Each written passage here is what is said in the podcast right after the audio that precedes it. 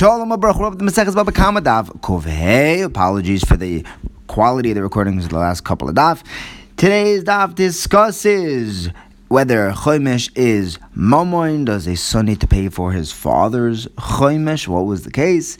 Then we discuss returning less than a Shava Pruta when it's an item itself, not cash.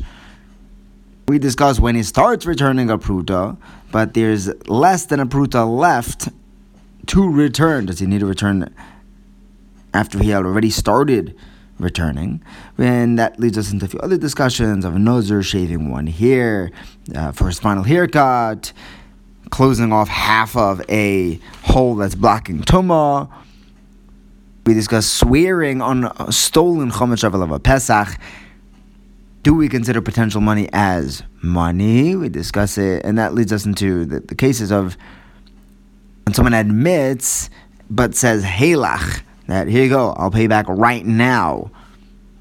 And when full when when someone lies as an aid on potential money, we begin. We had been discussing. The son definitely pays the keren which his father owed. Now, our Mishnah had said that the kid also pays the chomish of his father. The Brisa says that he doesn't. So Rabbi Nachman tried answering that he only has to pay when he was moide. If he was never moide, he doesn't have to pay. Aye, then why does he pay the keren? So he said the Brisa continues saying that the son pays keren for his father's theft when he and his father swore falsely. But if only one of them swore falsely, the pasuk says, "Gzela oishek aveda pikadoin yesh Talmud." So what does yesh Talmud mean? Rav Huna is learning with Rabbi Berei, and he says, "Does yesh Talmud mean that there's a pasuk to tell me that he pays, or are you telling me that it's just a svara yishtalmu?" So he says, "Well, no, it's a pasuk. It's a reboy in a pasuk." We're left with our stira between the Mishnah and the Brayas. So why is the son paying Keren if he's not paying Choimish? Gemara says when Rabbi Nachman says that he doesn't pay when he's not moide, it means that the father wasn't moide. The father never admitted that he lied. The son did. Aye, then why shouldn't the son be mechayiv a choimish as well, not just the keren?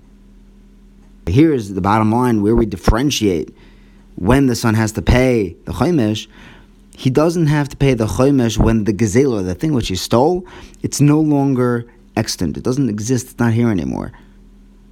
I then he should be put from keren as well. No, he's not put from the keren just because the keren has a charayas. It had something else which which covers in case the keren isn't here. The Gemara, why does a charayas make a difference? The whole loan was a milval peh. There's no star here, and you can't collect even from achrayas when it's only a milval peh. Rashi takes out the next question and answer. If they had gone to court, then he would be chayav for the chaimish as well. So why is he only chayav, why is the son only chayav carrying not the chaimish? We have two answers. At the end of the day, Rav Huna Rav Yeshua says because we don't pay a chaimish when someone denies shibud karkois. Rava answers alternatively that this was a case where the money wasn't by him, his father's money was, as it become done by somebody else? keren he has, he has to pay the keren, the Choimish, he's not going to have to pay for it because Lamaisa he didn't swear falsely. He didn't know that the money was over there. So he was lying b'shoigig, but he didn't know. So he's not going to be chayav a choimish for this lie. Now, back in our Mishnah, we had said that the Goslin has to return everything unless it's worth less than a Shava Pruta. Papa says, he throws in a caveat, he says, You're right, less than a Shava Pruta. He doesn't have to schlep all the way to wherever the guy is in Modai to return it. Unless the thing which he stole is worth less than a Shava Pruta. If he still has that thing, not just the value of it, he's returning the item itself, that he does have to schlep. Why? Because it could be this item will go up in value and it will be worth more than a Shava Pruta. Some learn Papa exactly the opposite, that it doesn't matter whether it's the item itself or money.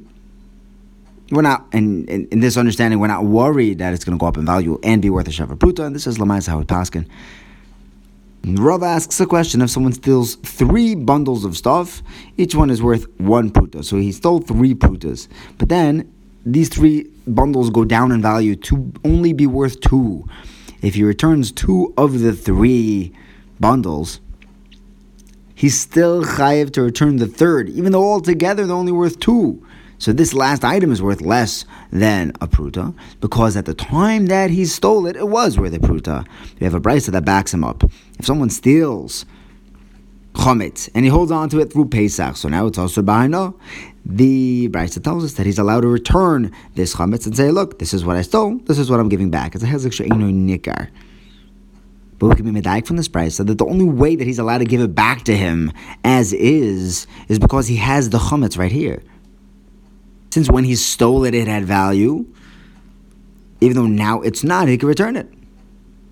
So too, when he steals these three bundles and it goes down in value to less than a pruta, even though now it's not worth that, originally it was. So we look at the original value, and he would have to return it. Over here would be a chumrah. Rava asks if someone steals two bundles, each uh, together worth a pruta and he returns one of the bundles. So now he's left with the last bundle less than a pruta's worth. Do we say, yeah, look, I returned it, so I don't have the gazela by me anymore, I don't have to return it? Or do I say that, Lamaisa, I have some of my gazela left, even if it's worth less than a, a, a pruta, I still have to return it? Rava himself answered, that since you don't have any gazela left by you, you don't have to return it. The Gemara says, one second, if you don't have any, any gazela, once you returned the first portion, what's the havamina that you'd have to return anything? But rather, what Rava is saying is that even though I don't have any gazela with me, I still don't have a mitzvah of ashovas gazela. Rava has another question. When it comes to a nozir doing his final haircut before uh, he completes his Naziris and he could go back to drinking wine and uh, dancing around in cemeteries. We learn on Nazir Membezim at Aleph that if he has two hairs left over from his haircut, that entire haircut doesn't count and his Naziris is still in effect. Every single hair has to be cut off, down to the last, at least one two hairs and it's and it's null and void. So Rava asks, what happens if he has these two left? He cuts one and the last one falls out. So Rachmi Difti tells Ravina, of course it's not good. Every haircut is one hair at a time. That would definitely count as a haircut. When he cuts off the first one, the second one, it came out by itself, but that's how haircuts work. They happen one at a time. So what's Rav asking? He says, no, he's asking in a case where the first one fell out and then he cut off the second one? Do we say, look, at the end of the day, he has no hair left, so the giluach was, was done? Or do we look at the action that he did? Because originally he left over two hairs, and now he was only cutting off one. Rava answers over there that there's no hair left, so there's no hair cutting left to be done. It's good. We ask the same type of question Sounds like a havamina that we'd have to let the hair grow back and then cut it off. If there's no hair, then you have to do a haircut. No, he's saying that even though there's no hair left, there's no mitzvah to cut off any more hair. He was yoitzazayin by having these hairs removed. And now he can go and drink wine. Rav also says, it's a third idea. If someone has a an attic and there's a hole in the ceiling, so the tumah from the bottom floor can get up to the top floor, and he stuffs it up with a barrel. He puts a barrel over this hole. If there's a hole in the barrel, he can stuff it up so that the tumah can't get through. Rava asks, what happens if he only stuffs off half, half of it? So Rav Yemar tells Rav Ashi, isn't that a Beferish Mishnah? It says that if you put a barrel over the hole, you save the attic from the tumah. If he plugs it up with some vines and he plasters the vines, that can also work. But just vines isn't enough. It's mashma that if he didn't plaster it, it wouldn't be good. Why not? Chayra, it's still half blocked off. So there we explain that if you didn't plaster it, those vines wouldn't last. The vines themselves would fall off. As opposed to where he actually plugs it up, that's going to stay there even halfway. Rava says if someone steals chometz and he holds on to it till after Pesach, he could just return that chometz afterwards, even though now it's also bahana. So Rava asks, What happens if the guy swears after Pesach? It's like, no, never stole anything from you. Do we say that he's swearing on something that has monetary value? Because if someone were to steal it from him, they would have to pay him back cash. Or do we say that Lamaisa, there's an Isser Hano on this stuff? So right now it's not worth anything unless it gets stolen. What's that? Do we consider the potential money here to be mechayevim for his shvua or not?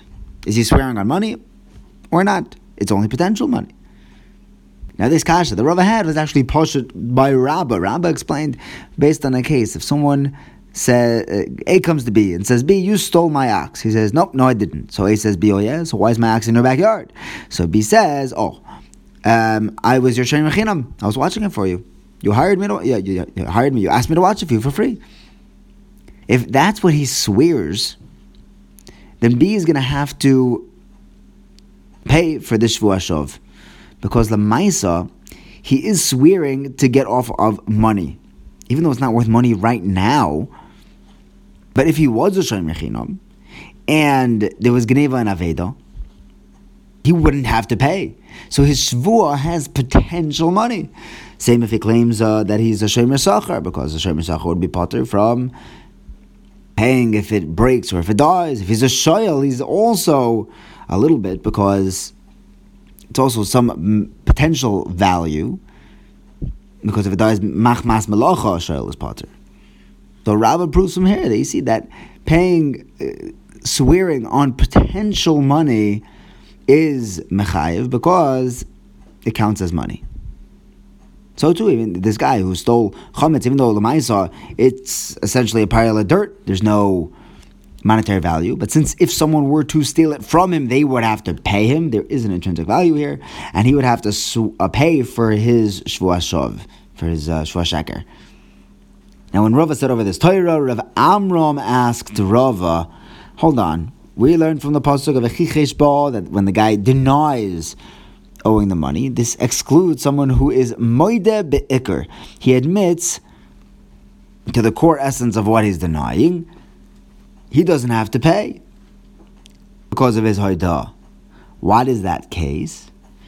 It's mamish connected the, the case that, that Rabba brought just before.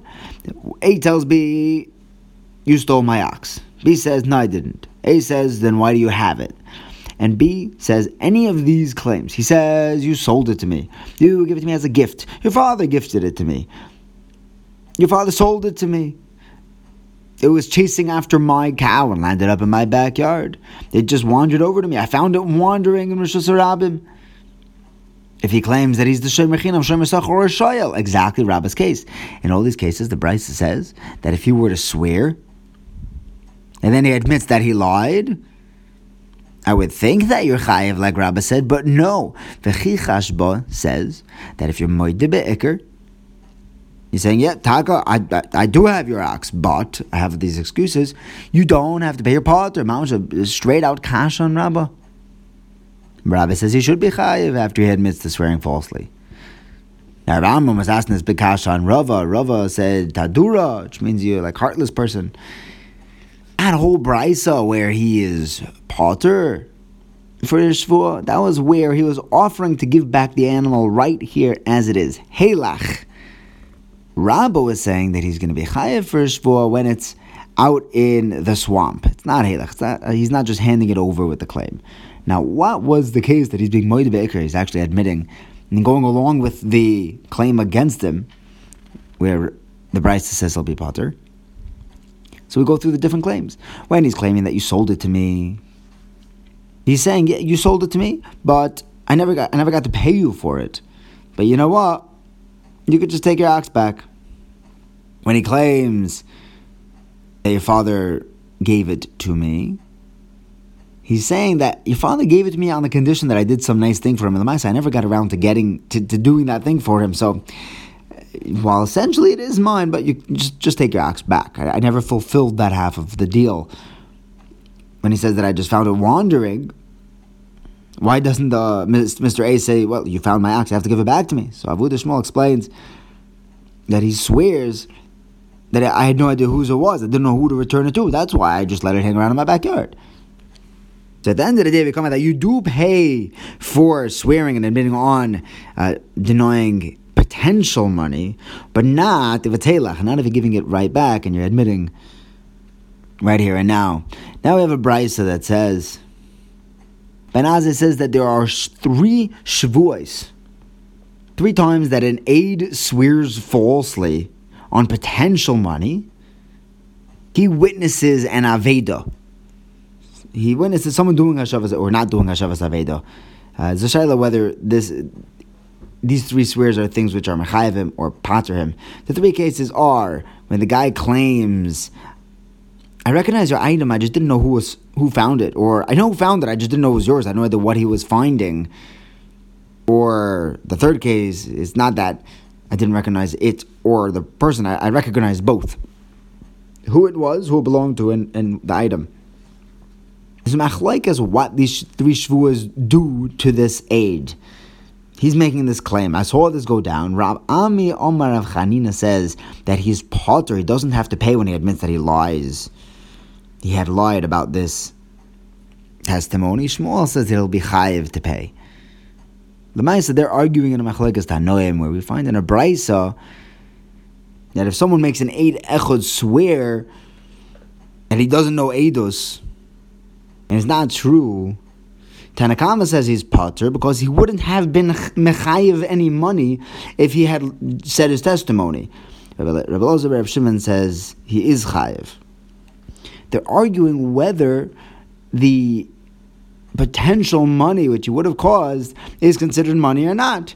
If it's money, he'll be chayiv for lying about it. If it's not, then he's potter for lying about it. Thank you for learning with me. Have a wonderful day.